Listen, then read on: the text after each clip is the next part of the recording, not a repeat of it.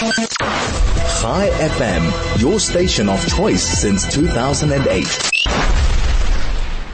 This is the Thinking Person's radio show. This is the Morning Mayhem here on 101.9 Chai FM. And because it is a Thinking Person's radio show, we called up Professor Adam Ferziger, who is a professor in the Department of Jewish History and Contemporary Jewry at Bar Ilan University. He joins us on the line now because I would like to know and this is following on from our discussion yesterday where we, where we played the clip of what happened in, uh, in the house with the, with the different universities. But I want to understand how is it that anti-Semitism is growing in the world and particularly in the universities? Good morning, Professor. How are you? Good morning. Thank you for having me. Thank you very much for joining us.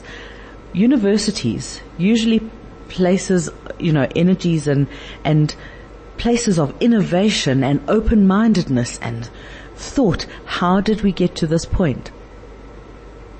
Uh, that's a wonderful and a very sad question. Yes. Um, I don't think that there's uh, one answer, but I think that there is a very strong uh, trope in, in, certainly in American universities and, and some European universities as well of um, what um, is uh, known as intersectionalism, where um, any oppressed peoples or minorities who are considered to be uh, oppressed by the majority society are sort of clumped together, and it's become sort of a, a, a theory that if one is um, defends a certain group, then by definition they have to be defensive of other groups as well.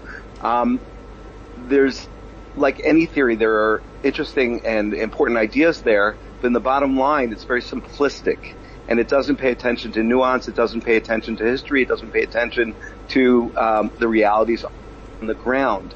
There are a few intellectuals who may be able to parse and be able to develop it a little bit more deeply, but in practice, it's populist, and what it, what it leads to is bringing out um, hatred and intolerance and um, inability to uh, to appreciate diversity rather than what it's claimed to be.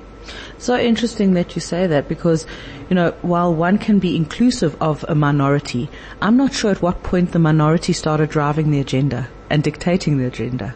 That we all have to comply. All of a sudden, I mean, even if we look at something as, uh, as you know, the gender issues, right, and gender identity issues, a lot of, a lot of, even here in Johannesburg, there are schools that have done away with their gender specific bathrooms and now there's only unisex. What happens if you're not comfortable using a unisex, I mean, uh, you know, gender specific and you have to use unisex? When did the minority dictate the agenda? Is there a point where that happened?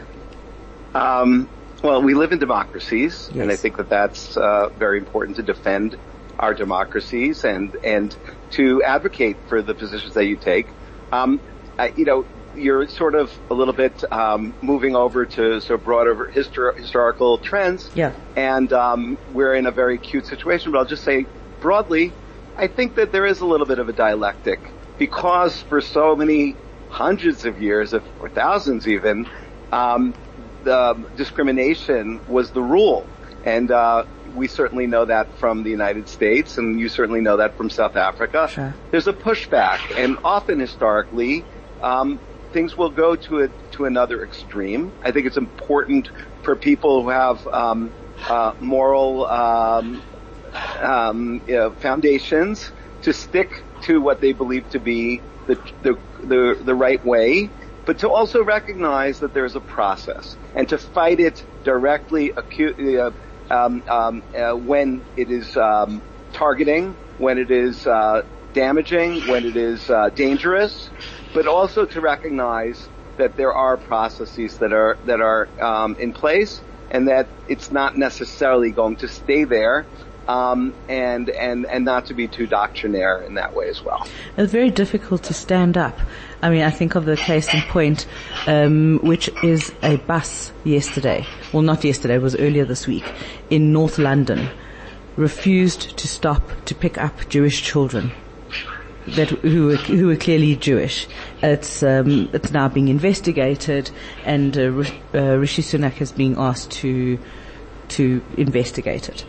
Um, clearly anti-Semitic, but it's just um, it doesn't make it doesn't make sense how anti-Semitism has just ballooned. That we are at this point where children are not being picked up by, you know, the municipal bus.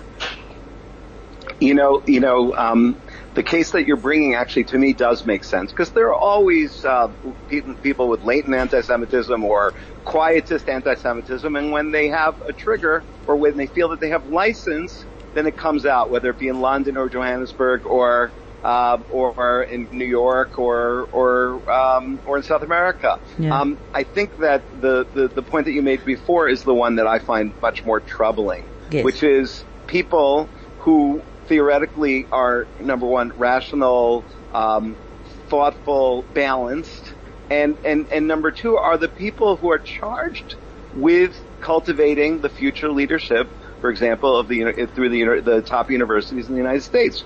For three presidents of the United States uh, universities, Harvard, MIT, and the University of Pennsylvania, to not be willing to say unequivocally that a, a declaration that of, of, genocide of the Jews is is something that is harassment, that's something that's criminal, something that cannot be tolerated on any level. That is heinous. That is really, really problematic. And um, they did walk back a little bit, but nonetheless, um, the people, the the populace, those bus drivers, those people who have the um, fundamental anti-Semitism, they they take license from these types of congressional hearings and hearing that on TV, and they say, hey, if the civilized, if the intellectuals, if the people who are at the top of the um, of the uh, academic spectrum are saying these things, then it's certainly okay for me not to pick up the kids at the bus, or far worse than that. And and that is a, a trickle down situation which has to be fought. It has to be fought legally. It has to be fought um, on the campuses. Not something that you can just sort of you know take off your your your kippah or kind of try to fit in. These are these are real threats, and uh, they have to be taken seriously. And that is where we leave it. Thank you so much for your time. I really do hope that we get to speak again. And I wish you and your family a Chag Chanukah Sameach and a Shabbat Shalom. That's Professor Adam Ferziger. He's a professor in the Department of Jewish History and Contemporary Jewry at Bar Ilan University.